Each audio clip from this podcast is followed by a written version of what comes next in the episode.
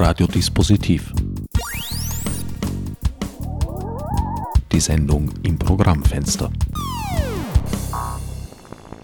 Willkommen bei Radiodispositiv. An den Mikrofonen begrüßen euch diesmal mein Sendungsgast Ingrid Brodnik und der an diesem Platz unvermeidliche Herbert Gnauer.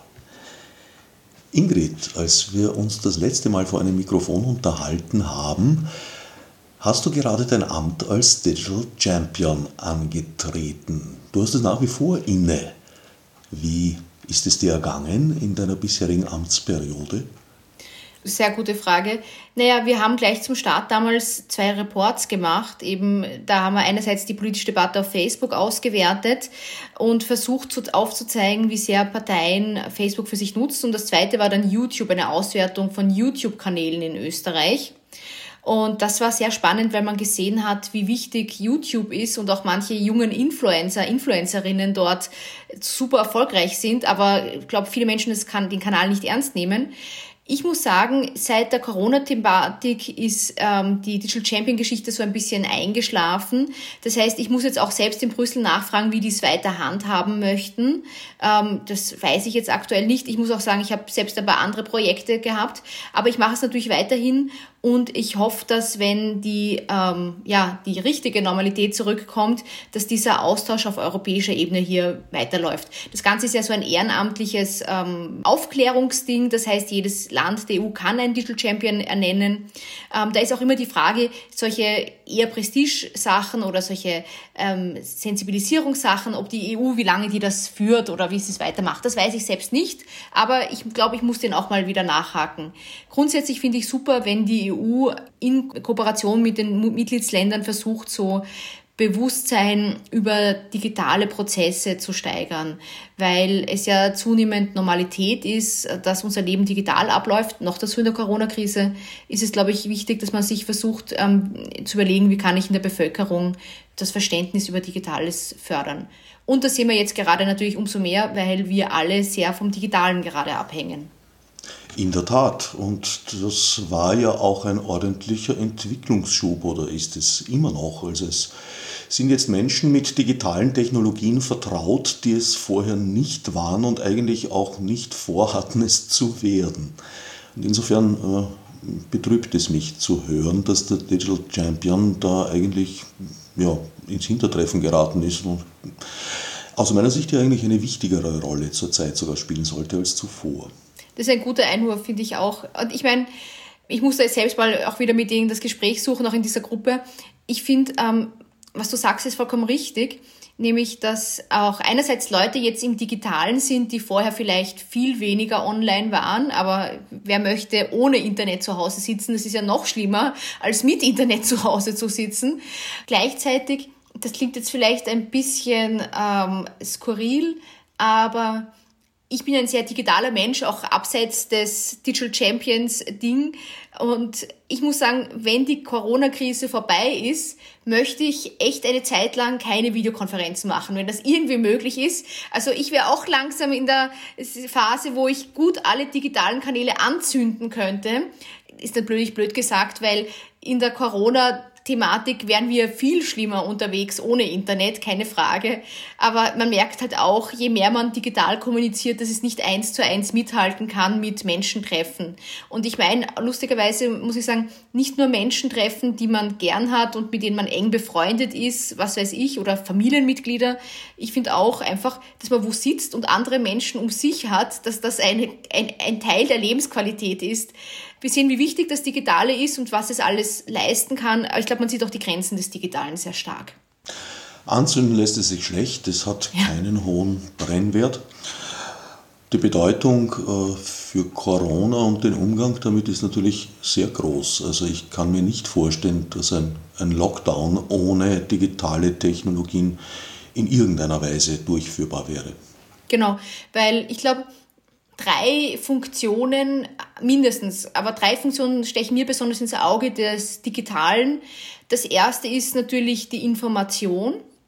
Zum Beispiel gerade zu Beginn der Krise haben, glaube ich, viele extrem viel ferngeschaut, aber oft eben den Second Screen auch bei Hand gehabt. Das heißt, das Smartphone oder das iPad zum Beispiel, wo man dann schaut, was passiert gerade auf Twitter, was passiert gerade auf Facebook.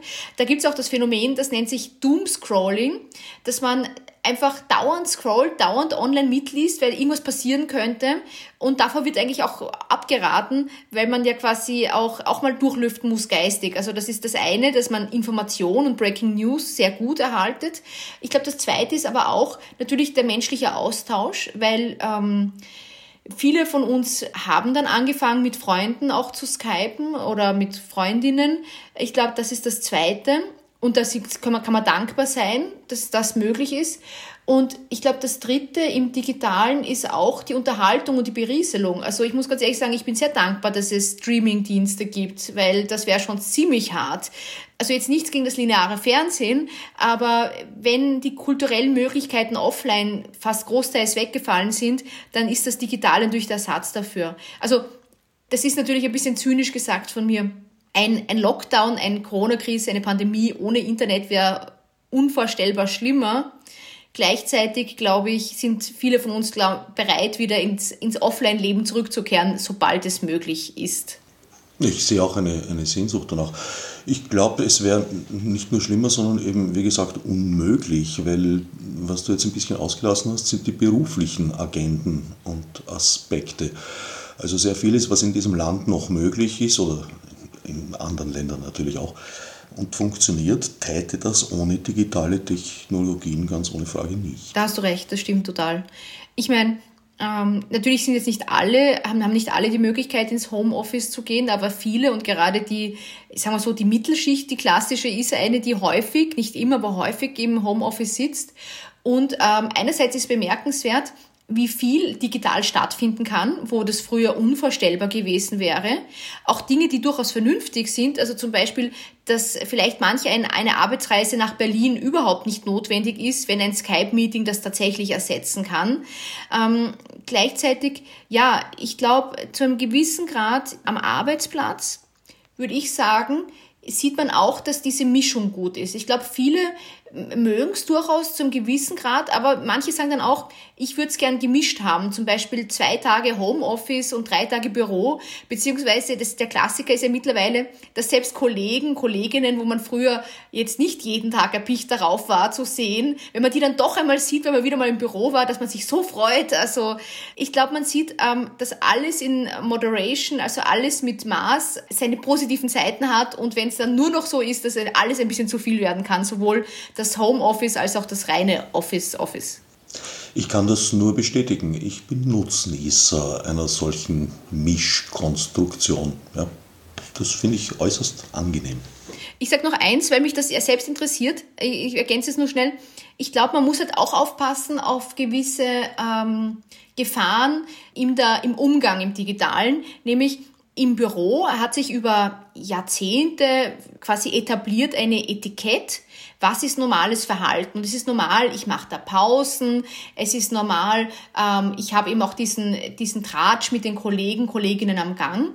Und einerseits gibt es, glaube ich, im Homeoffice manchmal die Gefahr, dass es extrem dicht wird, also dass man noch mehr Besprechungen hat als früher, weil sie auch so wunderbar zu legen sind.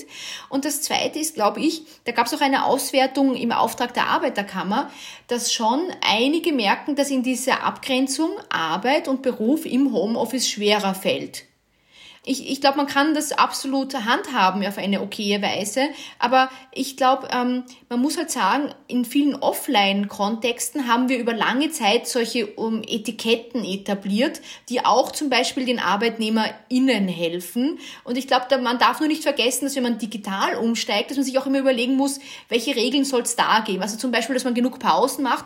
Oder ich finde, eine sehr coole Idee ist, Jetzt habe ich in der New York Times gelesen, muss ich dazu sagen, dass man zum Beispiel, bevor man in der Früh anfängt, sich zehn Minuten zeitlich nehmen sollte, dass man ähm, noch nicht arbeitet, aber geistig schon darauf einstellt. Also einfach nur einen Kaffee trinken zum Beispiel. Das ist so wie, das, wie der, die Fahrt ins Büro, damit man das markiert für sich, jetzt bin ich im Büro.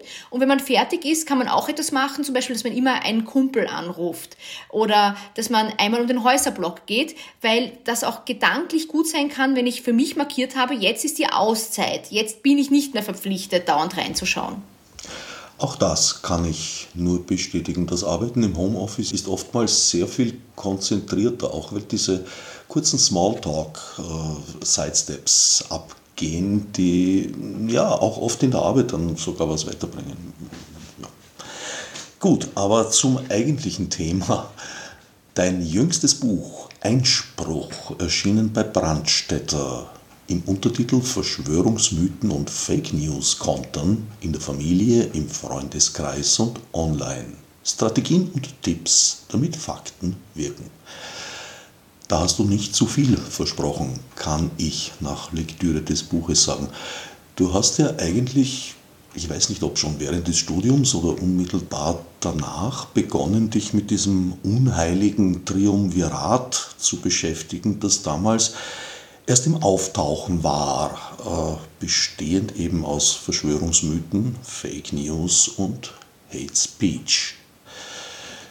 Da muss ich dir ein großes Kompliment machen, weil zu diesem Zeitpunkt hatte ich mir gedacht, naja, was wird das für ein Problem sein? Das werden die Menschen schon unter sich ausmachen, das wird schon nicht so schlimm werden. Ja, okay, da wird gestritten, da wird gelogen, da ist halt jetzt diese äh, narzisstische Kränkung, die dritte nach Freud und Darwin, dass wir dazu gezwungen sind, das Geschwätz hinter unserem Rücken auch mitzubekommen. Nein, es wurde sehr, sehr viel mehr. Und das hast du zu einem Zeitpunkt bereits begriffen, als ich mir das eigentlich noch nicht vorstellen wollte. Ja, ich meine, ich habe einfach sehr früh mich mit diesen gesellschaftlichen Fragen der Digitalisierung beschäftigt und ich, ich war immer schon ein Geek, das heißt, ich habe auch immer alles Digitale gern gehabt. Und ich fand, sehr früh kam eigentlich diese Debatte auf, wenn auch nur gar nicht große Dinge passiert sind, sondern wenn wütende Kommentare, E-Mails kamen oder Foren, Beiträge, die untergriffig waren, da gab es sehr früh eine Debatte, soll man die Anonymität abschaffen im Internet. Und das war eigentlich mein Einstieg, wo ich bis heute nicht glaube, dass die Anonymität allein der entscheidende Faktor ist. Also da gibt es viele Aspekte. Zum Beispiel sehen wir auch auf Facebook, dass Leute mit ihrem echten Namen äh, furchtbare Dinge schreiben, auch teilweise klagbare Dinge.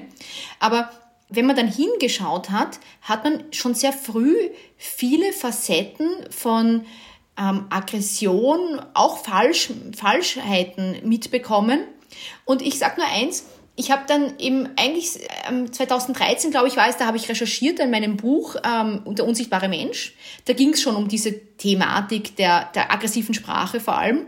Und da fand ich interessant, da wurde deutlich, dass zum Beispiel Feministinnen, also Feministinnen, die bloggen, die sehr sichtbar sind im Web, dass die schon seit Jahren eine Debatte darüber führen, wie man plötzlich sexistisch angegangen wird und weggemobbt. Und das finde ich interessant. In manchen Communities, die eigentlich schon ähm, immer betroffen waren, gab es eigentlich schon sehr früh eine sehr aufmerksame Debatte, aber die ist halt nicht in der breiten Bevölkerung oder in, in, der, in der Netzkultur so stark geführt worden. Oder ich gebe ein anderes Beispiel. Als ich dann irgendwann recherchiert habe, habe ich wirklich fasziniert gelesen, dass die Bürgerrechtsorganisationen in den USA, die sich gegen Rassismus, gegen Antisemitismus einsetzen, dass die schon in den 90er Jahren sehr stark gewarnt haben. Also die haben damals schon Publikationen über Online-Hass und derartigen herausgegeben. Und natürlich, äh, weil du gesagt hast, Triumvirat, ähm, der Online-Hass hängt schon häufig mit Desinformation zusammen, weil zum Beispiel antisemitische Verschwörungserzählungen geschürt werden, die einen Hass auf Juden mit antreiben. Also ähm, danke dir erstens, das, äh, das ist total nett, wie du das sagst. Ich, ich fand dann einfach, als ich recherchiert habe, dass eigentlich schon extrem viel da ist und es ist dann einfach immer schlimmer geworden, weil Facebook, Twitter und Co. wichtiger geworden sind, also weil immer mehr Menschen auch auf sozialen Kanälen sind und weil ähm, je mehr Menschen online ihr Leben leben, desto mehr sehen wir auch einfach die dunklen Seiten. Und dunkle Seiten gibt es nun wahrlich genug. Als Hoffnungsstrahl oder roter Faden zieht sich durch dein Buch die Geschichte der Anja Sankes Mengeler, die den Weg hin und zurück auch wieder gefunden hat. Genau, da muss ich vielleicht kurz erklären, ähm, in meinem Buch, das ist, glaube ich, ungewöhnlich, von meinen Büchern ist es das bisher hm, Ratgeberlastigste. Ich mag das Wort Ratgeber nicht wahnsinnig. Ich nenne es immer eine Handreichung. Aber die Idee war, dass Leute das Buch lesen und dann Ideen haben fürs Diskutieren, wenn Freunde, Freundinnen, Familienmitglieder Falsches bis hin zur Verschwörungserzählung glauben. Und, und da war natürlich interessant, wie ist es denn, wenn jemand eine Zeit lang Verschwörungsmythen glaubt? Wie findet dann jemand womöglich wieder raus?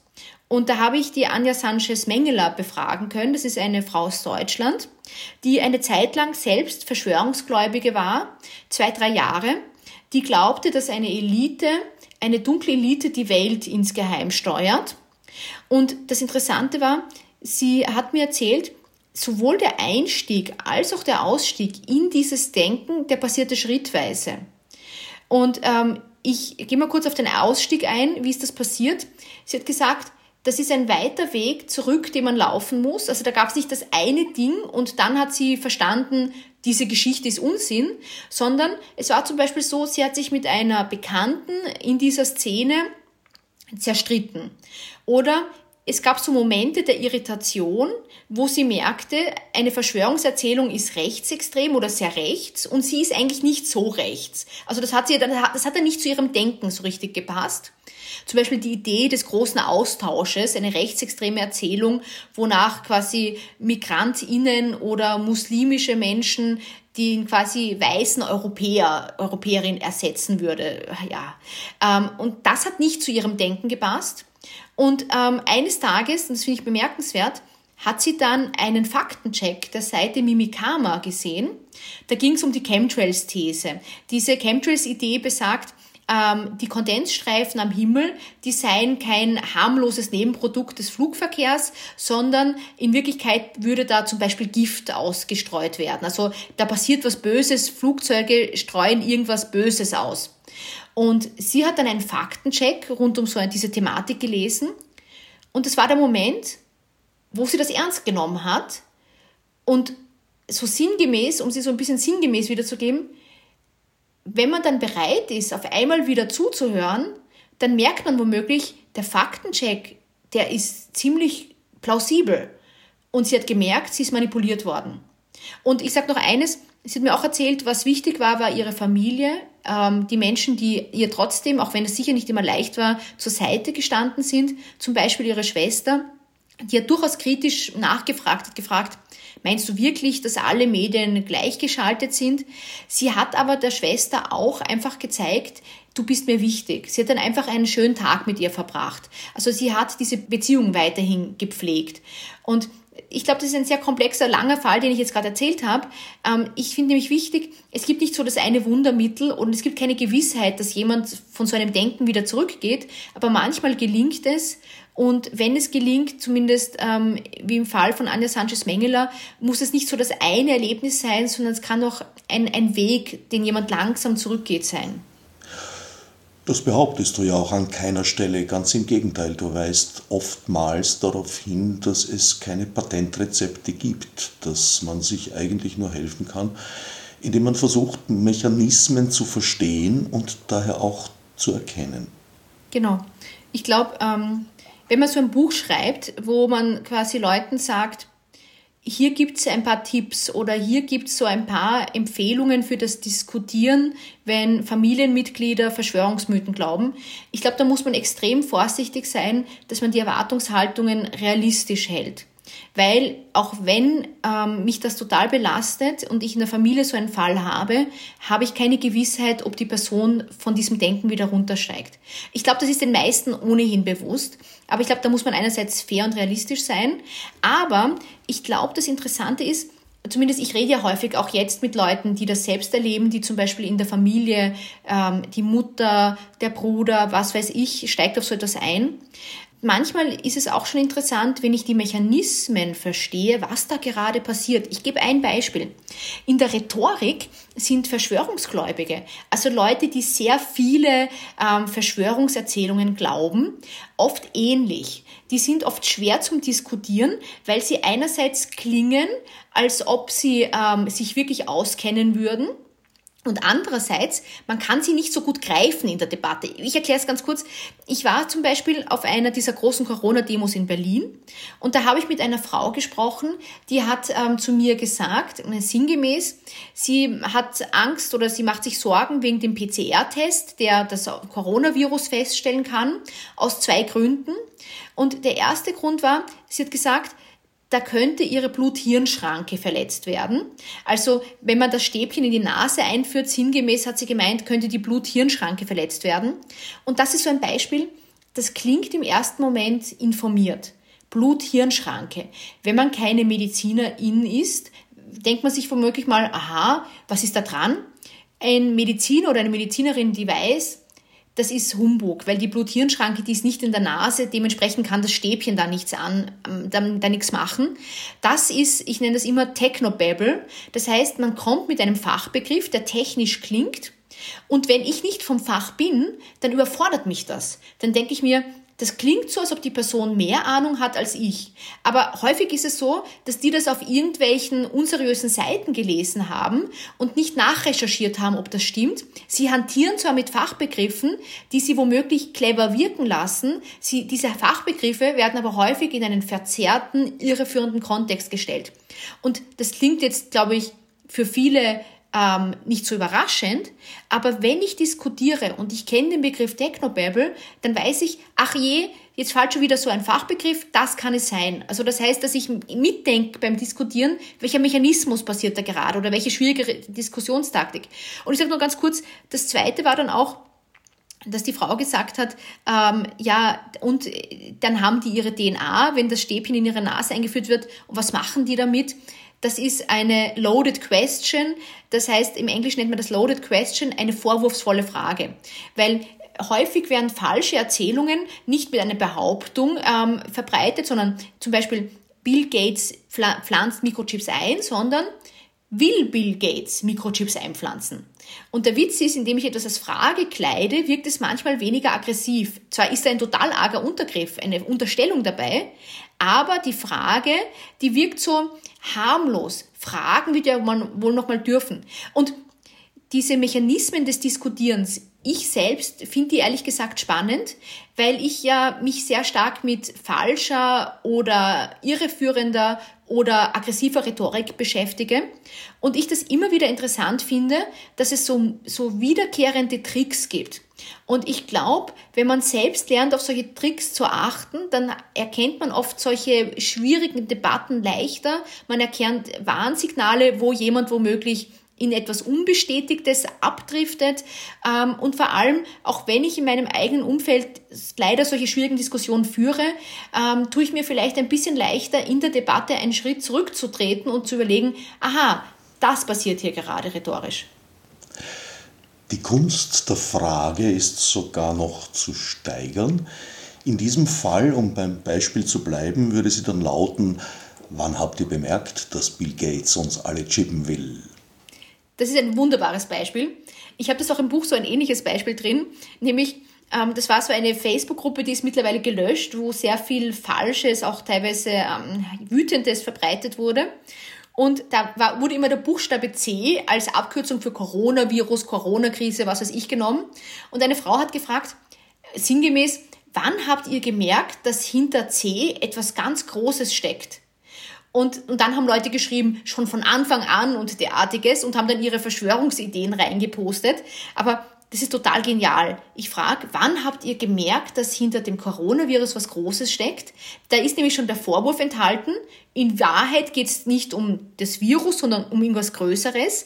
Und es ist auch noch eine Selbsterhöhung. Wann habt ihr es gemerkt? Also ihr seid besonders schlau. Das steckt auch in dieser Frage drinnen. Und das finde ich das ist wichtig, weil Fragen sollte man ernst nehmen. Auch beim Diskutieren. Eine Frage, die gibt die Richtung des Gesprächs vor. Wenn mir, wenn ich mit in einer Runde diskutiere und jemand sagt, wann habt ihr gemerkt, dass mit dem Coronavirus, dass hinter dem Coronavirus etwas ganz Großes steckt, würde ich sagen, Moment, deine Frage insinuiert ja, dass es eigentlich beim Coronavirus um etwas anderes ginge. Kannst du mir kurz belegen, woher du das hast? Das heißt, da frage ich dann zurück und will einen Beleg. Und das ist wichtig, wenn ich diskutiere, würde ich empfehlen, sehr stark auch nicht nur auf die Behauptungen zu achten, sondern auch auf die Fragen, weil die Frage oft die nächste Kurve im Gespräch vorgibt. Wer fragt, der lenkt. Und ähm, ich habe das auch sehr stark selbst beschrieben. Ich empfehle auch oder eine Erfahrung von vielen ist, dass Fragen oft eine gute Möglichkeit sind, selbst dagegen zu halten. Weil wenn wir mit Leuten diskutieren, die was Falsches glauben, also zum Beispiel die partout behaupten, das Coronavirus, das sei nur wie eine Grippe, dann kommt man gern mit den Fakten. Das heißt, es wird zu einem Geplänkel. Man schüttet das Gegenüber so lange mit Information zu, bis man hofft, dass es versteht, dass es da falsch liegt. Das Problem ist, diese Methode, das mit Fakten jemanden zuschütten, das funktioniert manchmal nicht. Ähm, wir haben alle Mechanismen, geistige, kognitive Mechanismen, wie wir bei Fakten nicht hinhören. Und das Besondere ist, oder das Interessante ist, manchmal kann die Frage so ein bisschen die Tür wieder aufmachen indem man nicht angriffig und auch nicht, nicht aggressiv oder so, sondern eher ganz offen fragt, du, woher hast denn du das? Oder warum glaubst du gerade dem? Das heißt, die Frage ist auch da, glaube ich, sinnvoll, weil ich mit der Frage manchmal die Richtung des Gesprächs mit beeinflusse und vielleicht gemeinsam mit meinem Gesprächspartner, meiner Gesprächspartnerin beleuchte, was steckt denn in einer Erzählung drin oder warum behauptet jemand so etwas.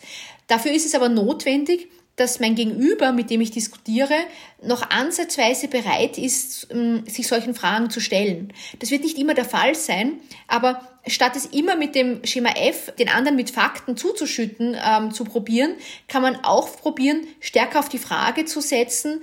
Ähm, das nennt man übrigens den sokratischen Dialog, dass man versucht, mit Fragen auf einen Erkenntnisgewinn hinzusteuern. Du erwähnst auch einen Schutzmechanismus, Widerspruch auszublenden und sogenannte kognitive Dissonanzen zu verhindern und wirbst dafür Verständnis, weil wir dem alle unterliegen. Genau. Ähm, es ist sehr interessant. Darum habe ich mein Buch sogar mit diesem Teil begonnen. Wir neigen dazu, das Problem der Irreführung eher bei den anderen zu orten. Also die anderen sind so doof, dass sie auf Falschheiten hineinfallen. Dafür gibt es sogar ein eigenes Wort, das nennt man den Third-Person-Effekt. Ich gebe nur ein Beispiel. In Österreich hat zum Beispiel der Peter Filzmeier das in einer Studie auch beobachtet.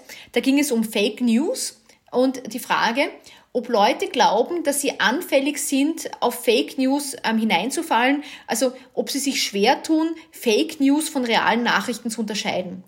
Und auf sich selbst bezogen haben nur vier von zehn Leuten gesagt, dass sie sich schwer oder eher schwer tun, Fake News äh, zu erkennen. Aber wenn sie über andere sprachen, haben acht von zehn gesagt, dass diese sich schwer tun. Das heißt, bei den anderen gehen wir oft davon aus, die tun sich schwer. Bei uns selbst sagen wir das eher nicht. Und die Gefahr ist, wenn ich immer sicher bin, dass ich immer automatisch weiß, was stimmt und was nicht, ist die Gefahr groß, dass ich blind werde, auch gegenüber meinen eigenen blinden Flecken sozusagen. Der Witz ist nämlich, die Psychologie, die liefert schon seit Jahrzehnten ziemlich robuste Daten, dass wir Menschen, und zwar viele von uns, jeder gewisse Schwächen im, im, im immer logischen Denken haben. Da gibt es zum Beispiel etwas, das nennt man den Confirmation Bias. Eine Information, die mir gut in mein Weltbild hineinpasst, die werde ich eher annehmen, die werde ich mal aufsaugen. Eine Information hingegen, die mir widerspricht, die werde ich eher anzweifeln. Disconfirmation Bias ist total logisch, würde ich sagen. Aber das heißt, je mehr eine Meldung so gut klingt, dass ich denke, das habe ich mir schon immer gedacht, desto vorsichtiger sollte man werden. Und das, ich sage so, das ist echt breit durch die Bevölkerung gemessen worden. Ich sage nur noch eins, Dan Kahan, das ist ein ähm, Jurist, ein Rechtswissenschaftler von Yale, ähm, der Universität Yale, der hat getestet, wie Menschen auf fiktive Lebensläufe von WissenschaftlerInnen reagieren. Und er sah, dass die politische Einstellung stark mitentscheidet, ob man jemanden als Experte oder Expertin anerkennt. Nämlich die Studienteilnehmenden, die konnten auch immer sehen, welche Positionen der Wissenschaftler, die Wissenschaftlerin zu gewissen Sachfragen bezieht, wie Klimawandel oder ähm, andere Themen. Und es war so, dass je mehr der Wissenschaftler oder die Wissenschaftlerin Positionen einnahm, die gut zum eigenen Lager, zur Weltsicht im eigenen politischen Lager passte, desto eher sagten Leute, das ist ein Experte. Und wenn die Person andere Positionen einnahm, dann hieß es, nein, das ist kein Experte. Das war übrigens im linken und rechten Umfeld beide Male messbar. Worauf ich hinaus will, ist, ähm, wir alle sind womöglich manchmal gut darin, eine Information, die uns nicht so gut ins Konzept passt, wegzuschieben. Und dann kann es Leute geben, die sind dann nochmal stärker darin, also die, sind, die haben schon eine große Kunst daraus gemacht sozusagen. Aber ich werde oft gefragt, was macht Verschwörungsgläubige so einzigartig? Und ich finde oft das Interessantere, was sie gar nicht einzigartig macht, sondern wo wir alle so ein bisschen sind. Weil niemand von uns geht in eine Debatte hinein, um danach gelernt zu haben, dass man falsch gelegen ist. Das will niemand. Und das hilft beim Diskutieren, weil wenn ich anerkenne, wie schwierig es ist, dass jemand zugibt, dass er falsch gelegen ist oder sie falsch gelegen ist, wenn ich das anerkenne, dann werde ich vielleicht ein bisschen gelassener beim Diskutieren. Es ist allerdings in der Tat wirklich schwierig, Behauptungen auf ihren Wahrheitsgehalt zu überprüfen. Wir sind gewisserweise angewiesen auf Vorurteile in dem Sinn, dass sie vorher gefällte Urteile waren, aber teilweise auch äh, einfach übernommen wurden. Das geht ja zurück in Kindertage. Wir sind von unserer Erziehung auch abhängig letztlich. Ja, ich finde auch ein wichtiger Punkt. Niemand von uns wird alles überprüfen können, was an ähm, Behauptungen kursiert. Und zu einem gewissen Grad ist tatsächlich Vertrauen notwendiger Teil unseres Lebens. Ich, ich gebe ein Beispiel. Die absolute Mehrzahl der Forschenden im Bereich der Klimakrise sagt, dass die Erde heißer geworden ist und dass man davon ausgehen muss, dass der Mensch das verursacht hat mit seinen Treibhausgasemissionen. Und dann gibt es einzelne wenige, wenige, die nennt man Contrarians, die, die stellen sich gegen den Fachkonsens.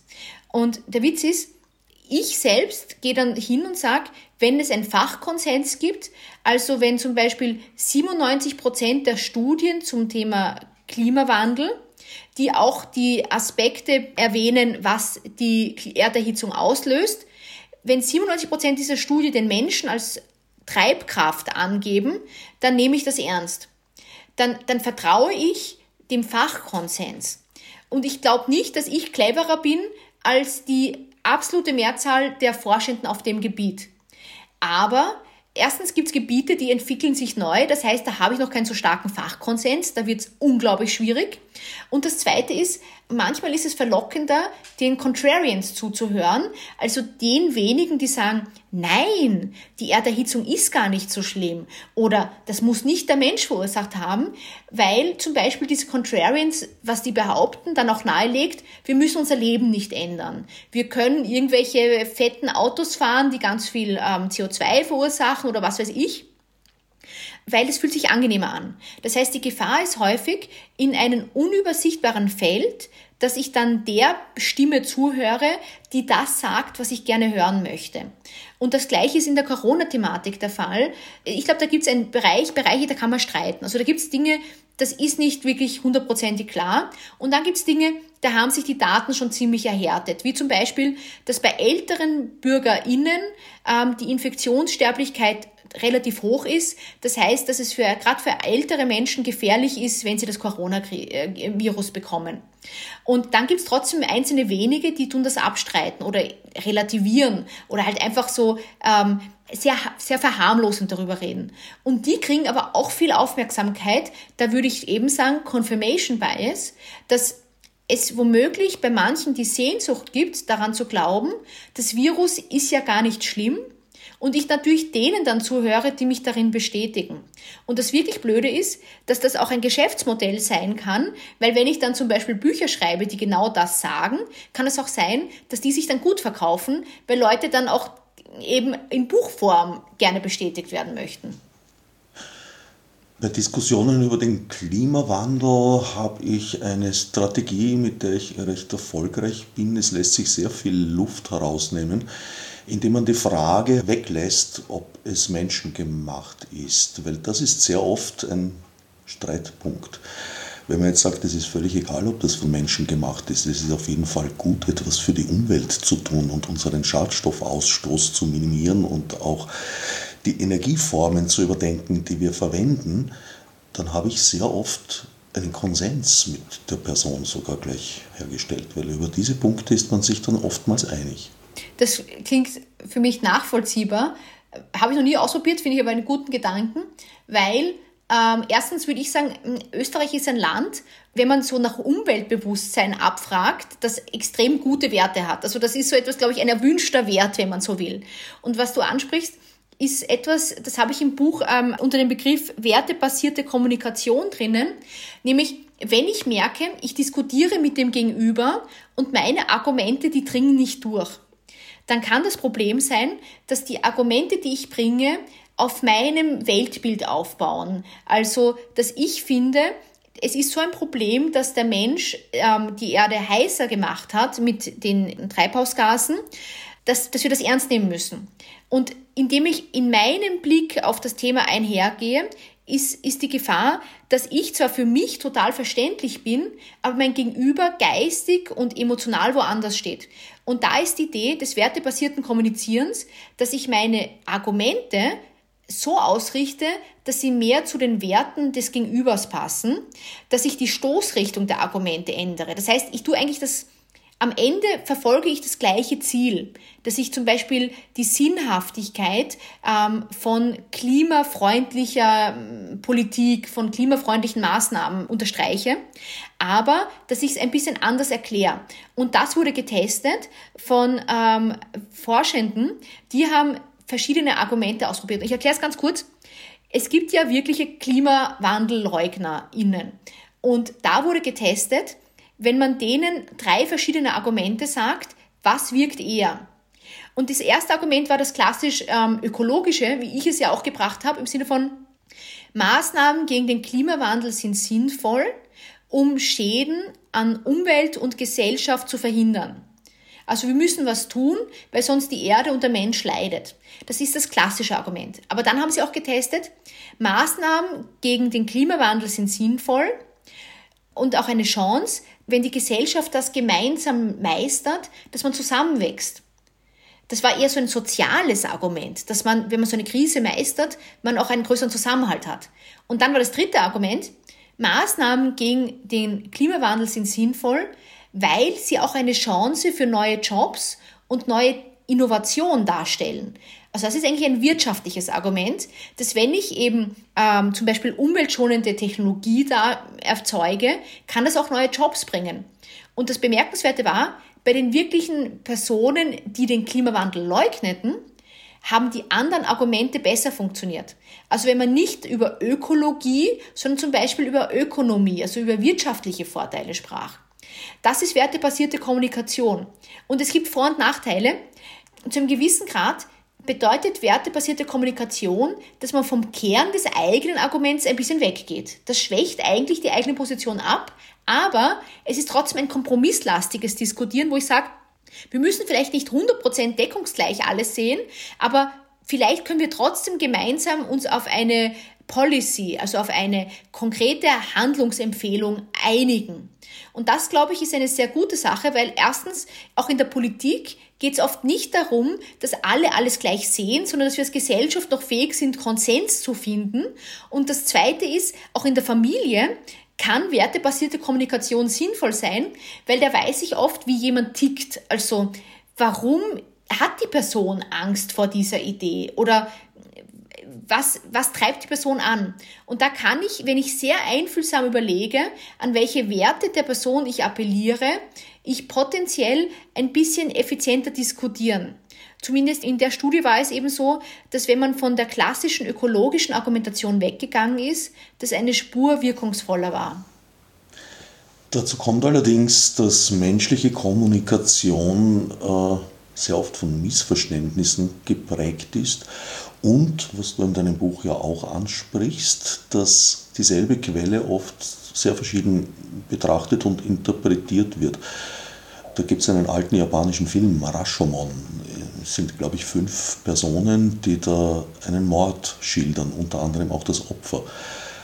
Und es sind eigentlich fünf Geschichten, die unterschiedlicher nicht sein könnten, die man da hört. Äh, der Film ist allerdings sehr klug gemacht. Sie lassen sich übereinander legen, aber es bringt einige Mühe und niemand kann die volle Wahrheit gesagt, aber eigentlich auch sogar erlebt haben.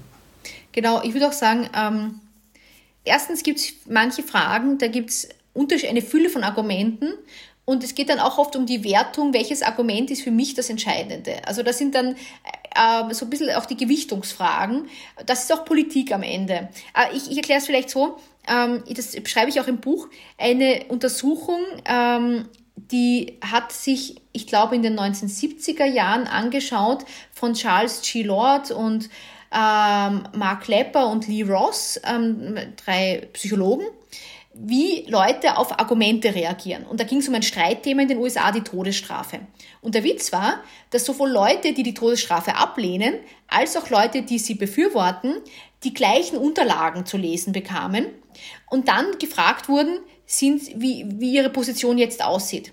Und die Idee war, dass wenn man Leuten Information vorlegt, die ident ist, dass eigentlich sich die Positionen annähern müssten, weil man ja den gleichen Wissensstand hat. Aber das Gegenteil war der Fall. Jede Seite zog das heraus, was sie bestätigte. Und in Wirklichkeit führt es zu Polarisation. Das heißt, mehr Information heißt nicht notwendig ein Aufeinanderzugehen. Und das ist eben das Schwierige. Erstens, dass ich oft in einer Fülle von Informationen mir jene suchen kann, die gut zu meinem Weltbild passt. Ich glaube aber, dass es ähm, abseits dieser Frage, wie stehe ich zu einer Thematik wie der Todesstrafe, dass es in manchen Punkten dann doch so etwas wie den kleinsten gemeinsamen Nenner geben muss, wo wir als Gesellschaft darauf aufbauen, dass das akzeptiert wird. Und das ist, glaube ich, bei manchen wissenschaftlichen Fragen schon der Fall. Zum Beispiel die Frage, existieren Viren oder nicht?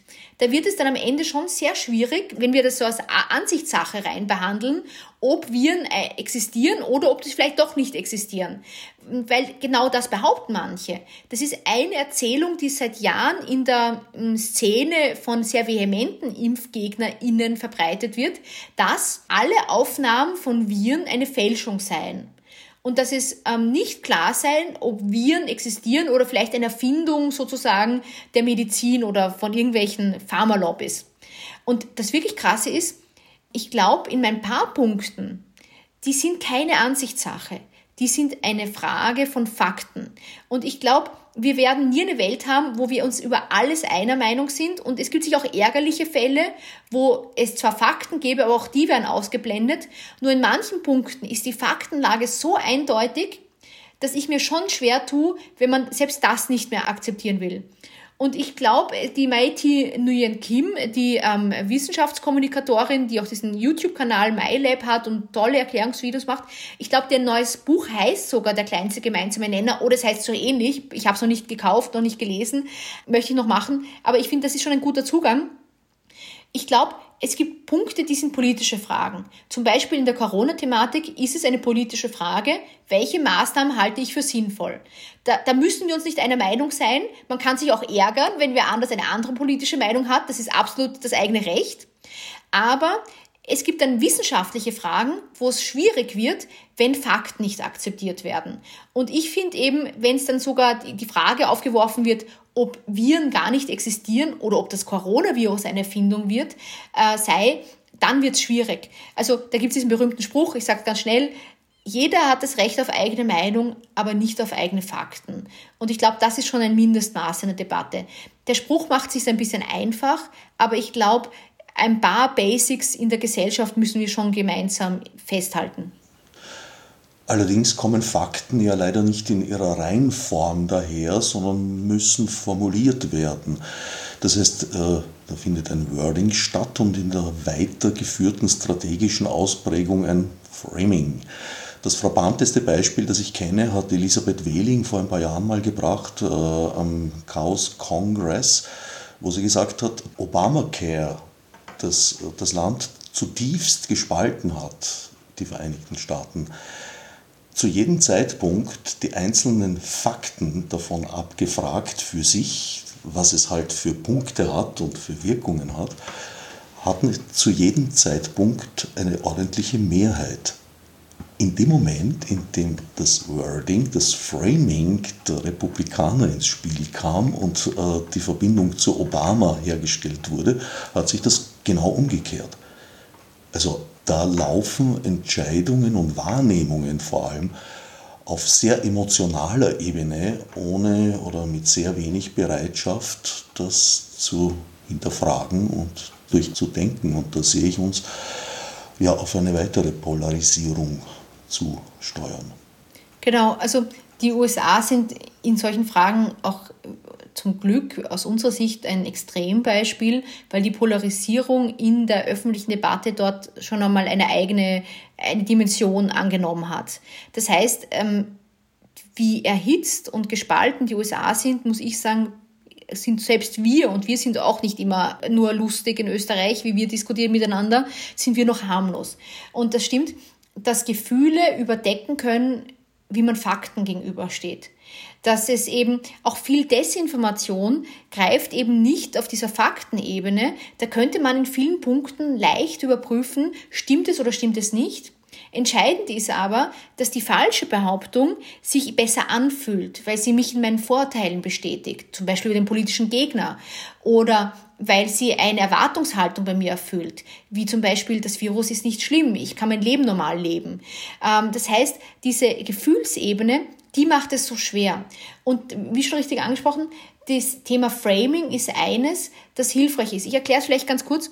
Beim Framing geht es darum, wie wir die Welt wahrnehmen, nämlich als Frames, als Deutungsrahmen, wie wir alles einordnen. Und eine Idee ist zum Beispiel, dass man über das gleiche Thema reden kann, aber je nachdem, welcher Frame dafür genutzt wird, sehr andere Assoziationen geweckt werden. Also zum Beispiel, wenn man über die Ausgaben des Staates im Sozialbereich spricht, kann die eine Seite sagen, das ist die Hängematte, wo sich Faule quasi ausruhen. Das ist ein eher fiskalpolitisch konservatives Framing. Oder man kann sagen, das ist das Sicherheitsnetz, der Sozialstaat, wo der Mensch aufgefangen wird. Das wäre eher ein linkes wirtschaftliches Framing. Und eigentlich ist der Witz, ich kann über die exakt gleichen Zahlen sprechen, aber die Art, wie ich es tue, löst andere Gefühle, andere Wert, ähm, Wertvorstellungen oder dockt an unterschiedlichen Wertvorstellungen aus. Politische Debatte bedeutet, dass auch unterschiedliche Frames angesprochen werden können. Ich glaube aber, ähm, es gibt ein paar Sachen, die sind Meinungsfragen. Eben, finde ich den Sozialstaat richtig oder falsch? Das ist eine politische Frage. Aber dann gibt es natürlich inhaltliche Fragen, wo ich auch über Framing stolpern kann. Zum Beispiel wird empfohlen, wenn etwas de facto falsch ist. Also zum Beispiel ähm, gibt es sehr viele Impfmythen. Es gibt ähm, eine falsche Studie, die hat behauptet, ähm, die wurde dann auch zurückgezogen, die hat behauptet, Achtung, eine Falschmeldung, die hat behauptet, Impfungen lösen Autismus aus, die, die Masernimpfung konkret. Das ist falsch. Es kam dann sogar hervor, dass einerseits, es gab sehr viele methodische Schwachstellen dieser Info, äh, dieser Studie, aber es stellt sich dann sogar heraus, dass der Studienautor mit Hilfe einer impfkritischen Kanzlei Geld bekommen hat für seine Forschung. Also das hat er verschwiegen gehabt. Also das ist ein, eine der größten Skandale, riesige Aufregungsstudie musste zurückgezogen werden. Die ist Unsinn, diese Studie, aber die geistert bis heute durchs Netz und die Behauptung geistert bis heute durchs Netz. Und wenn ich dann mitkriege, schon wieder wird dieser Impfmythos verbreitet, dann ist oft die Gefahr, dass man über das Falsche spricht.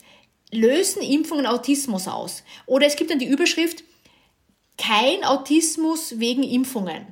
Und das wird zwar verneint, aber ich habe den Frame drinnen, nämlich den Frame, Achtung, eine Impfung könnte potenziell das und das tun. Das heißt, selbst die Verneinung muss den Frame beinhalten. Und was hier empfohlen wird, ist, dass ich sehr stark überlege, wenn das der falsche Frame ist, also der, den ich nicht im Gehirn aktivieren will, was ist das eigentlich Richtige?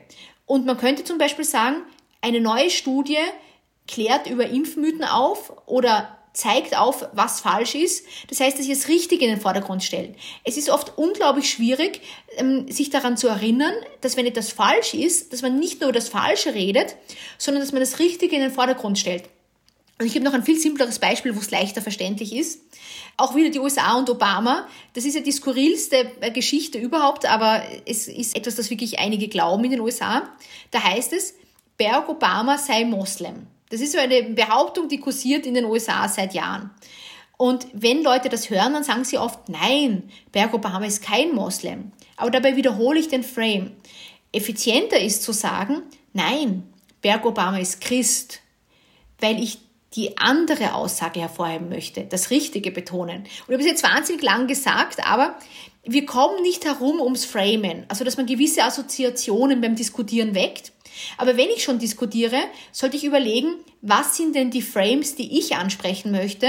Was sind denn die Argumente oder die Zusammenhänge, die ich sichtbar machen will? Und dann ist, ist eine Empfehlung beim Diskutieren, mit dem Richtigen einsteigen nur einmal kurz das Falsche antippen und erklären, warum es falsch ist und wieder mit etwas Richtigem aussteigen. Zum Beispiel beim Thema Impfungen kann man mehrfach betonen, Impfungen sind eigentlich eines der wichtigsten Instrumente der Medizin, dass man Krankheiten verdrängt. Und wenn ich diskutiere, ist meine Empfehlung, sich vorher überlegen, was ist eigentlich mir wichtig, was ist die eigentlich wichtige Botschaft für mich, wenn man manchmal in der Hitze des Gefechts auch komplett vergisst, was für ein selbst eigentlich eine wichtige Aussage war. Und dass man sich dann nur noch darüber aufregt, was die andere Seite für Unsinn oder einfach nachweisbar Falschheiten eingeworfen hat. Ein Punkt, in dem ich mir ungeheuer schwer tue in jeder Debatte, es ist schon kurz angeklungen, ist die Rolle der Medien. Ich tue mir wirklich schwer, äh, Medien zu verteidigen, bei denen ich den Eindruck habe, sie legen es darauf an, möglichst als Systemmedien zu erscheinen, indem sie zum Beispiel habituell den Spin einer großen Reg oder der großen Regierungspartei übernehmen, selbst wenn eigentlich bekannt ist, dass das nicht stimmt. Also wieder besseres Wissen.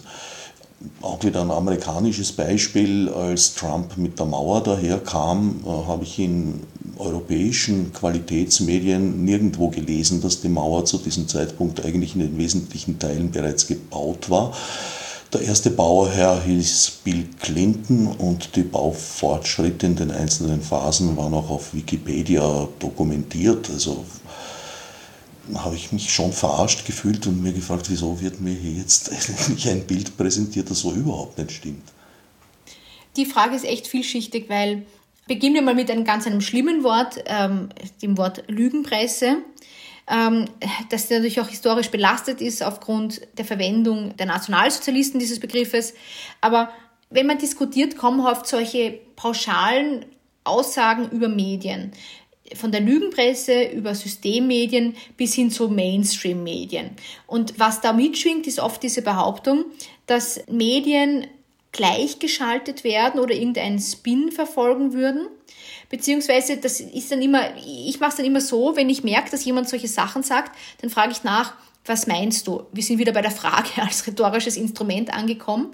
Weil dann kann passieren, dass zum Beispiel Leute den Begriff Lügenpresse verwenden, aber gar nicht so ja, erstens die historische Komponente verstehen und auch in der Sprachwahl nicht so sensibilisiert sind wie andere. Das ist noch der glückliche Fall.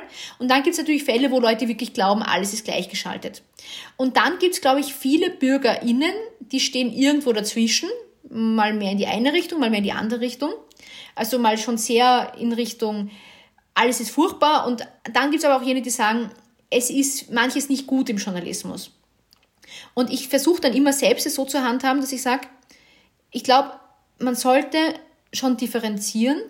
Das heißt, ich glaube auch, dass ähm, man nicht sagen kann, der Journalismus ist immer perfekt. Und gerade als Journalistin muss ich auch sagen, ich tue mir mit dem Wort der Journalismus schon schwer, weil es sehr große Unterschiede gibt, von welchem Medium reden wir da. Ähm, jetzt äh, hast du quasi angesprochen den ähm, ÖVP-Spin, ähm, der vielleicht sich stark in manchen Geschichten ähm, wiederfindet, vielleicht mal stärker, mal weniger stark. Es gibt dann aber auch natürlich die Frage, des Boulevards an sich. Ähm, jetzt abseits von der jeweiligen Regierungskonstellation gibt es gewisse Methoden, die sind im Boulevard noch einmal häufiger als anderswo.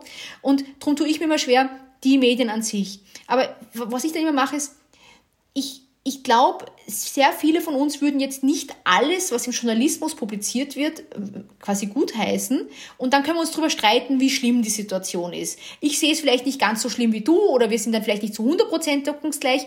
Aber das ist schon eine differenzierte Debatte, wo man dann im Detail hinschauen kann, war diese Geschichte seriös oder ausgewogen und diese nicht.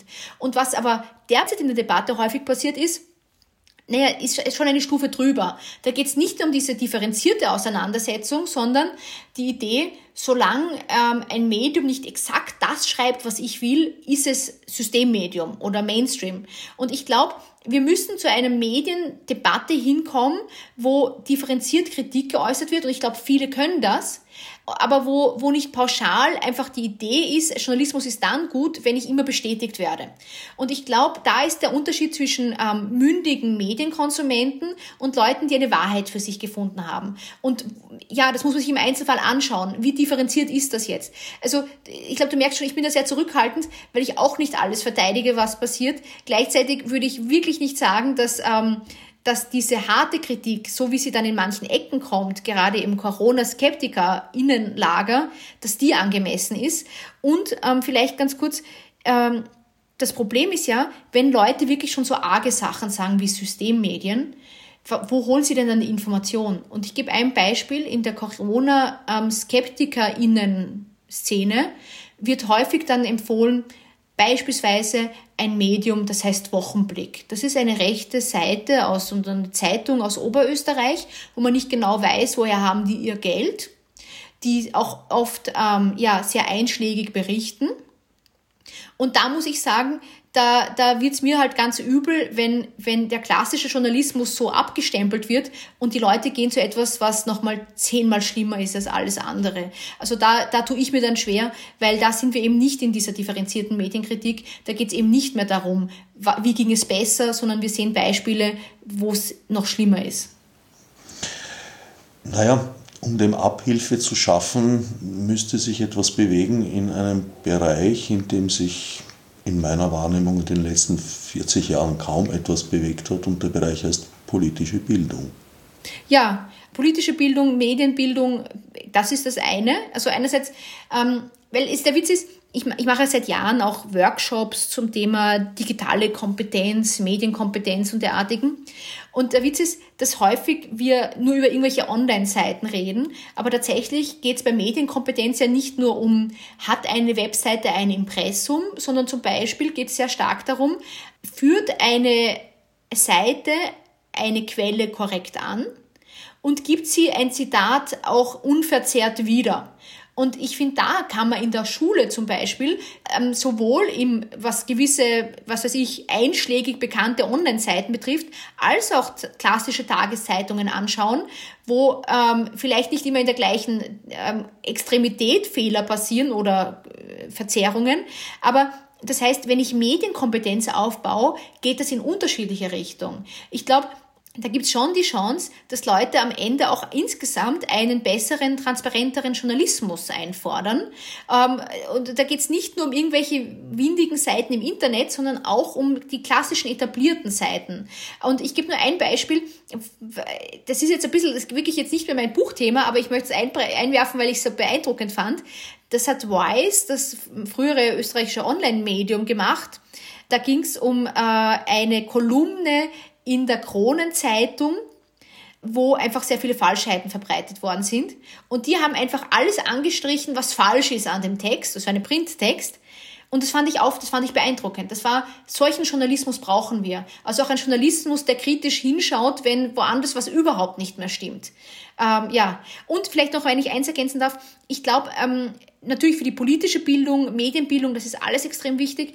Am Ende aber auch ein bisschen logisches Denken. Das habe ich auch im Buch drin und das finde ich ist auch, war für mich so eine interessante Erkenntnis beim Recherchieren, ähm, weil ich immer so auf die Medienkompetenz schaue und für mich war eine interessante Erkenntnis oder Vorschlag, dass man auch Logik ausbauen kann, weil manchmal Logik hilft, unsinnige Argumente zu erkennen. Wir waren heute schon mehrfach beim ähm, Klimawandel Da gibt's ja jedes Jahr oder vielfach eine absurde Debatte, nämlich wenn es im Winter sehr kalt ist, dann heißt es, es ist gerade so kalt, kann der Klimawandel, ist das wirklich ein reales Ding?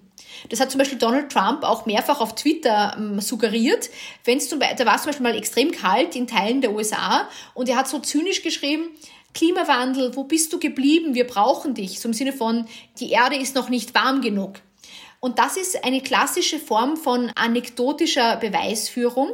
Das heißt, ich argumentiere, weil es jetzt gerade kalt ist, findet die Erderwärmung nicht statt. Stelle ich den Gedanken der Erderwärmung in Frage. Und genau das ist nicht wissenschaftlich, weil bei der Wissenschaft geht es um Langzeittrends, um die Gesamtstatistik. Anekdotische Beweisführung, da geht es darum, ist es jetzt gerade kalt, ergo Klimawandel existiert oder existiert nicht. Und das ist eine problematische Diskussionsvariante. Ebenfalls, wo ist auch eine anekdotische Beweisführung vorhanden, wenn Leute sagen, ich kenne niemanden, der am Coronavirus gestorben ist. Kennst du jemanden? Ergo, das Coronavirus kann nicht schlimm sein. Nur das ist kein starkes Argument, weil ich kenne zum Beispiel niemanden, der an einem Autounfall gestorben ist. Aber das heißt nicht, dass Autounfälle niemals passieren oder nicht ernstzunehmend sind. Das heißt, nur weil mir etwas noch nicht passiert ist oder meinem Umfeld, muss es nicht aussagekräftig sein, ob das nicht in der Gesellschaft ein Problem ist. Und das ist eben anekdotische Beweisführung. Das ist ein klassisches ähm, Logik, auch ein Logikfehler, eine schiefe Argumentation, wo etwas logisch klingt, überzeugend wirkt, weil die Anekdote ist oft viel griffiger als die Statistik, wo man aber vorsichtig sein sollte. Moment, gibt die Person gerade den Langzeittrend wieder, die Gesamtstatistik oder nur ihr persönliches Empfinden? Und das sind so Details, die kann ich im Unterricht auch durchgehen. Ich sage nur einen Namen, da gibt es einen ähm, australischen Wissenschaftler, der heißt John Cook, der beschäftigt sich mit diesen Thematiken. Mit dem habe ich auch für mein Buch geredet. Und das finde ich ist auch schön. Ähm, ich glaube, wir hätten etliche Verteidigungsmechanismen zur Hand, damit Menschen, und zwar wir alle, etwas besser werden im Erkennen und auch Aufzeigen von Desinformation. Und ich glaube, schrittweise könnten wir schon daran arbeiten, diese Abwehrkräfte gegen Desinformation ein bisschen zu vergrößern. Wenn ich dich vielleicht nochmal versuchen darf, ein wenig vom Buch wegzulocken, obwohl eigentlich von der Thematik natürlich alles artverwandt. Die Fake News sind im Realraum angekommen in Sachen Corona-Demos, was bislang in Österreich glücklicherweise eher ruhig. Das scheint sich gerade zu ändern. Und da besteht halt das Problem, dass berechtigte Kritik am Handeln der Regierung eigentlich sich kaum kanalisieren kann. Und du hast vorher angesprochen, das mangelnde Verständnis für historische Komponenten, ich würde auch sagen historische Belastungen. Es ist offenbar ziemlich vielen Menschen ziemlich egal, mit wem sie da auf der Straße sich befinden und protestieren. Total. Ich finde, es ist ja auch das Tragische, dass diese Corona-Demos so eingenommen worden sind von rechts. Das wollen manche Demonstrierende nicht hören und dann sagen sie, ja, aber nur weil dort irgendwelche Rechtsextremen dabei waren, ist ja nicht der gesamte Protest ähm, kaputt sozusagen oder das ist unfair. Nur das Problem ist, erstens, man muss die Rechtsextremen bei diesen Demos nicht mit der Lupe suchen. Man muss sich auch nur mal ein paar Aufnahmen von den größeren Demos auch in Wien ansehen. Da ist es wirklich sehr auffällig, dass so klassische ähm, ja, Grüppchen von Leuten, die wirklich sehr klar aus der Szene ähm, zu kommen scheinen, mit ihren Lonsdale-Pullis, Glatzen etc., die Stimmung anheizen. Und auch ähm, das abseits von der Frage, wer ist jetzt aus diesem Eck, auch Botschaften transportiert werden, die, glaube ich, schon ja, thematisiert werden müssen. Ich finde immer problematisch diese verharmlosenden Anspielungen an die NS-Zeit, wo zum Beispiel Leute dann ein Transparent mit dem Judenstern tragen und drin steht nicht geimpft, also wo quasi so getan wird, der nicht geimpfte sei der neue Jude, was so ein furchtbares Bild ist. Ähm, oder ich habe in Berlin gesehen einen Mann, der hatte sich auch das aufs T-Shirt gedruckt ich finde es wirklich furchtbar, wenn ich so tue, als dass die jetzigen Maßnahmen mit der Shoah auf einer Ebene wären. Also das ist einfach so schief und problematisch, da tue ich mir wirklich schwer. Ähm, das Krasse ist ja, dass Leute demonstrieren gegen politische Maßnahmen, das ist ja das Normalste auf der Welt. Aber wenn ich dann irgendwann ähm, wirklich Rechtsextreme habe, die dorthin kommen, die aufrufen, dorthin zu kommen. Und wenn ich mich nicht distanziere, beziehungsweise auch ausblende, was da alles passiert, dann wird es schwierig. Die Frage ist zum Beispiel, könnte man eine Corona-Demo machen, wo dezidiert zum Beispiel, wenn jemand mit einem Judenstern hinkommt, die Leute sagen, nein, das ist hier nicht erwünscht. Das habe ich bisher nicht gesehen. Ähm, könnte man eine Corona-Demo machen, wo man sagt, wir reden über die Maßnahmen oder wir sagen, was uns daran nicht gefällt. Aber wenn der Herr Sellner aufruft, dass man dorthin geht, also der, Sell, der Herr Sellner von den rechtsextremen Identitären, dass man sagt, nein, Herr Sellner, Sie sind hier nicht erwünscht. Und ich glaube, es gibt schon oft Demos, wo aufgepasst wird, was ist dort stark zu sehen und was nicht. Und ich glaube es, ich persönlich glaube schon, dass es möglich wäre, einen Corona-Protest anders zu machen. Ich bin mir nur nicht sicher, ob den treibenden Leuten in der Szene das so wichtig ist, weil ich glaube, sonst würden diese Demos schon anders aussehen. Das ist jetzt meine Vermutung. Ähm, ich glaube, dass manche Leute, die dort demonstrieren gehen, nicht aus dem rechten oder rechtsextremen Eck kommen, dass sie aber nicht hinschauen oder das dann verharmlosen, ist zumindest mein Eindruck, weil der Außenfeind in ihren Augen die Regierung oder was weiß ich, ähm, irgendwelche Maßnahmen sind, die nicht gefallen. Und weil ich so mich ärgere über das, schaue ich nicht hin, mit wem ich auf der Straße stehe. Und ich glaube, das ist ein bisschen zu simpel. Also ich denke schon, dass natürlich wäre eine andere Form des Protests möglich. Nur dann sollen die Leute, die sagen, das ist ja alles harmlos und wir wollen gar nicht mit den Rechtsextremen ähm, demonstrieren gehen, dann sollen sie was Eigenes aufzählen. Und zum Beispiel nicht zur Demo gehen, wo ein gewisser Martin R. Punkt aufruft, der ja, jetzt gerade vor Gericht gestanden ist wegen Verhetzung. Also, wenn ich dann zur Demo von dieser Person gehe, muss ich mich nicht wundern, dass genau dieses Lager auch vor Ort ist. Aber wo sollen sich jetzt Menschen, die tatsächlich nicht zu Unrecht einfach verzweifelt sind, weil sie vor den Trümmern ihrer Existenz stehen, wo können die sich kanalisieren und wieso wenden sie sich mehrheitlich offensichtlich wieder einmal nach rechts. Ich glaube, dass ähm, die FPÖ in Österreich jetzt als rechtspopulistische Partei oft versucht, eine Protestpartei zu sein. Und dass sie ziemlich gut ist, in diesem Protest ähm, einerseits eine Fläche zu geben, wo man quasi mitmachen kann und auch als rechtspopulistische Partei sie weniger ja, Zurückhaltung hat, vielleicht auch mal einen schrilleren Ton anzuschlagen. Weil für die anderen Parteien ist schon die Frage, wie reden sie über das Coronavirus? Und die FPÖ zum Beispiel, die sagt dann Sachen, zum Beispiel Herbert Kickel, sagt quasi Negatives über Testen, Negatives über Impfungen, Negatives über den Lockdown, Negatives über Masken. Also eigentlich alle, alle Reaktionsmöglichkeiten, die wir gerade haben. Und ich glaube, eine andere Partei, die könnte nicht so leicht sagen, negativ über Masken oder Impfungen auftreten. Das heißt, es ist leichter für eine populistische Partei, dass sie mal ziemlich hart Dinge behauptet, auch wenn die vielleicht wissenschaftlich dann ja auf Kritik stoßen. Und die andere Frage ist, wenn die FPÖ sich da jetzt nicht so stark draufsetzt, denke ich mir, gäbe es da schon ein Potenzial, zum Beispiel für eine neue Protestpartei. Da ist die Frage, ob diese doch recht große Gruppe, also das müssen gar nicht Leute sein, die demonstrieren gehen, weil ich glaube, es gibt Leute, die sind auch wütend und die gehen nicht demonstrieren, eben weil sie dort nicht hingehen wollen. Äh, da ist die Frage, ob es da den Raum für eine neue Protestpartei zum Beispiel gibt, weil es gab ja immer wieder so ähm, auch womöglich Kurzzeitphänomene, wo Parteien dazwischen so eine gewisse Strömung abbildeten. Ich denke zum Beispiel an die Piratenpartei, meine, ist jetzt lange her, aber die gab es zwischenzeitlich auch. Ähm, ich denke an das Team Stronach, was natürlich eine, eine historische Kuriosität ist, aber es war auch eine Protestpartei. Ich denke an den Herrn Thüringer, der das dann nicht wirklich umgesetzt hat, aber das wäre schon die Frage, ähm, gäbe es da noch einen Raum im politischen Diskurs? Und ich denke mir womöglich, aber da müsste es Akteure geben. Also müsste jemand hervortreten, der das dann anders einbringt. Also ich habe keine wirklich gute Antwort auf dich. Ich glaube nur, dass es für die etablierten Parteien unglaublich schwierig ist, wie sie mit der Thematik umgehen sollen, weil ähm, ich glaube, dass die Oppositionsparteien durchaus einiges kritisieren, ähm, auch bei den Maßnahmen die ein oder andere Maßnahme kritisieren. Die Schwierigkeit ist aber, wie weit gehe ich in den harten Corona Protest hinein auch diese wissenschaftlichen Fragen. Und vielleicht darf ich nur eins sagen, ich glaube, dass du vollkommen recht hast in dem Punkt, als dass die, du merkst, ich bin total kritisch, was die konkreten Corona-Demos betrifft und was man dort sieht. Aber eines ist mir schon wichtig, dass diese Belastung in der Bevölkerung existiert. Das glaube ich auch zu 100 Prozent. Also, dass es für zum Beispiel manche Selbstständige ein Wahnsinn ist, was derzeit nicht läuft. Oder wie, ihr, wie ihr einfach ihr Einkommen nicht möglich ist.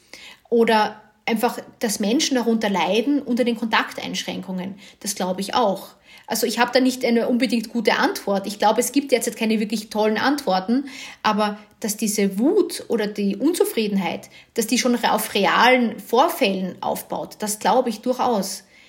Ich, ich glaube, das Gute ist, dass ja auch nicht alle zu den Demos gehen, die wütend sind, weil ich glaube, sonst wären die Demos, also das wären ganz andere Demos, ganz ehrlich gesagt, glaube ich. Da magst du wohl recht haben. Ja, ich glaube, das zentrale Problem wird sein, mit Herbert Kickels absolutem Alleinstellungsmerkmal umzugehen, nämlich seiner völligen Skrupellosigkeit. Ich finde, ähm, vielleicht nur zur Rhetorik von Herbert Kickel, ich finde die wirklich faszinierend, weil, weil er in seiner Wortwahl auch total gut andockt an Verschwörungserzählungen. Ich, ich habe mir seine 40-minütige, ich glaube 40-minütige Rede angehört und da sagt er dann so Sachen wie, sinngemäß, sie nennen uns Aluhutträger. Und ich weiß nicht, ob Leute den Herrn Kickel wirklich Aluhutträger nennt, aber er tut sich quasi als Teil von ähm, Corona-SkeptikerInnen darstellen. Das heißt, er versucht, glaube ich, schon assoziiert zu werden von diesem Lager als der Politiker, der einer von ihnen ist. Oder er sagt dann so Sachen wie, sinngemäß, ich habe jetzt den Wortlaut nicht vor mir, aber sinngemäß, wir alle haben ein starkes Immunsystem und ein Immunsystem ist das, was man braucht, um mit einem Virus äh, umzugehen. Der Witz ist, das klingt im ersten Moment nicht so falsch, weil natürlich ist ein Immunsystem wichtig und es schützt uns vor Krankheiten oder vor vielem, aber das Problem ist, es gibt dann Fälle, wo mein Immunsystem mir nicht mehr hilft es ist nicht immer so, dass nur weil ich ein Immunsystem habe und auch ein starkes, dass ich immer gewappnet bin. Und jetzt, äh, das ist halt furchtbar ärgerlich, die Rhetorik, die er da anschlägt. Und ich blende mir mal die Frage rechts, links aus. Ich bin nicht sicher, ob man das immer tun soll, aber blenden wir mal die politische ähm, Stoßrichtung aus. Was der Herr Kickel sagt ist, ich habe schon angerissen, er ist gegen Masken. Er ist gegen Impfen oder er vielleicht nicht gegen Impfen, aber sagt, das ist nicht so harmlos, also es wird eher kritisch gemacht. Das dritte war dann noch Testen. Testen ist auch dagegen. Und wenn ich gegen Impfen bin, wenn ich gegen Masken bin und wenn ich gegen Testen bin, dann bleibt ehrlich gesagt nicht mehr viel übrig. Außer ich sage, das Virus ist kein Problem. Und das ist, glaube ich, wissenschaftlich dann doch sehr umstritten. Und das finde ich jetzt abseits dieser politischen Einordnungen wirklich ärgerlich. Ich glaube, dass eine andere Partei das nicht tun könnte. Weil bei einer anderen Partei würde dann wer sagen, du Moment einmal, aber das Virus existiert und für ältere Menschen ist es eine Gefahr und auch Jüngere können erkranken und zum Beispiel nachher noch Nachwehen, nach, spätere Probleme haben. Und das ist das Ärgerliche an dem Ganzen, dass einerseits von rechts diese, dieser Unmut versucht wird für sich zu nutzen, aber auch die Rhetorik des Herrn Kickel, die ist wissenschaftlich finde ich zutiefst schwierig. Ich möchte mir da jetzt historische Vergleiche mit möglichen Vorbildern sparen. Aber auch in diesem Sinn kommt seine Skrupellosigkeit durchaus zum Tragen dahingehend, als es völlig wurscht ist. Er hat keine Scheu vor Widersprüchen in der eigenen Argumentation. Ja, zurück zu deinem Buch, das doch ja auch Ausgangspunkt dieses Teils unseres Gesprächs gewesen ist. Ich kann es nur wärmstens empfehlen. Einspruch, Verschwörungsmythen und Fake News kontern in der Familie, im Freundeskreis und online von Ingrid Brodnik. Und ich glaube, im Verkauf durchaus schon recht erfolgreich. Ja, wir haben sogar schon die dritte Auflage mittlerweile. Also es läuft äh, sehr gut. Ich muss sagen, wir haben uns, wir haben uns ehrlich gesagt schon gedacht, dass das Thema, äh, ja, wie soll ich sagen, gut ankommen wird oder dass es halt, dass es sehr zur Aktualität passt. Aber ähm, wir haben nicht gedacht, dass es so stark, so schnell die erste Auflage weggeht. Sonst also, hätte man schon die zweite Auflage früher gedruckt und so weiter. Aber worauf ich hinaus will, ist, das ist natürlich für mich schön als Autorin und toll für den Verlag, aber es zeigt halt, dass viele Menschen in ihrem Umfeld so eine gewisse, einen gewissen Leidensdruck spüren, würde ich sagen, dass sie mit Leuten diskutieren, die sie mögen, die sie schätzen, die sie vielleicht sogar lieben und merken, wie ich dringe auf einmal nicht durch, weil rund um das Virus einfach so viele Falschheiten geglaubt werden oder weil, weil mir vorgeworfen wird, ich sei verblendet. Und dieser reale Leidensdruck, der führt dazu, dass Leute schauen, wo kriege ich vielleicht ein bisschen Hilfe. Und das ist halt der Grund, warum dieses Buch jetzt, glaube ich, recht gut funktioniert. Und ich sage da noch eins zum Schluss, ähm, was, glaube ich, ganz wichtig ist. Wenn ich in der Familie oder im Freundes-, Freundinnenkreis sowas erlebe, also wirklich jemanden, der stark auf Falschheiten bis hin zur Verschwörungserzählung einsteigt, der, der oder die sich immer mehr von mir entfernt, Notfalls gibt es auch Beratungseinrichtungen, wie zum Beispiel die Bundesstelle für Sektenfragen oder die Extremismusberatungsstelle, die einem helfen können. Die, das heißt nicht, dass die unbedingt jetzt immer das Wundermittel haben, aber es ist manchmal schon gut, wenn ich als ähm, angehörige Person, wenn ich jemanden habe, mit dem ich drüber, drüber reden kann. Und ähm, es gibt nicht dann dort den unbedingt den einen Trick, mit dem es gut wird, aber ich habe mit so einer Beratungsstelle geredet, die heißt Zebra und ist in Deutschland und die haben mir so sinngemäß erklärt, dass es auch gut sein kann, wenn ich einfach nicht allein bleibe damit, wenn ich solche schwierigen Debatten in meiner Ehe, mit meinen Eltern, mit meinen Kindern, was weiß ich, führe. Und das finde ich ist auch etwas, das ich empfehlen möchte, wenn man merkt, es ist extrem schwierig, noch ins Gespräch zu kommen mit jemandem, den man eigentlich total mag, dass man notfalls auch Hilfe holen kann, sich. Einspruch. Verschwörungsmythen und Fake News kontern in der Familie, im Freundeskreis und online.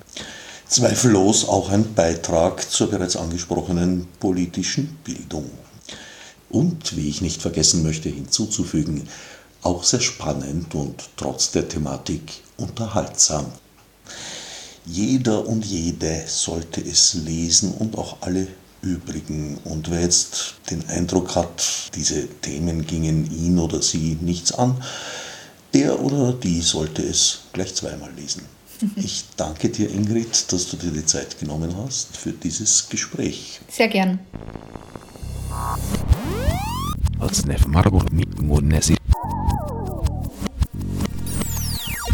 Fichte subsidiar